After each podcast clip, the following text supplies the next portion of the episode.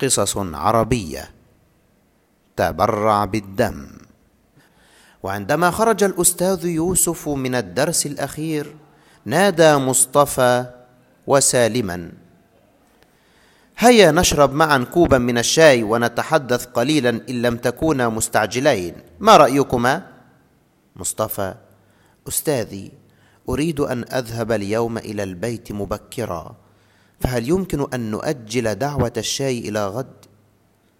الأستاذ يوسف متبسما: حسنا، تفضل، وسأشرب كوب الشاي مع سالم أيضا. ما رأيك يا سالم؟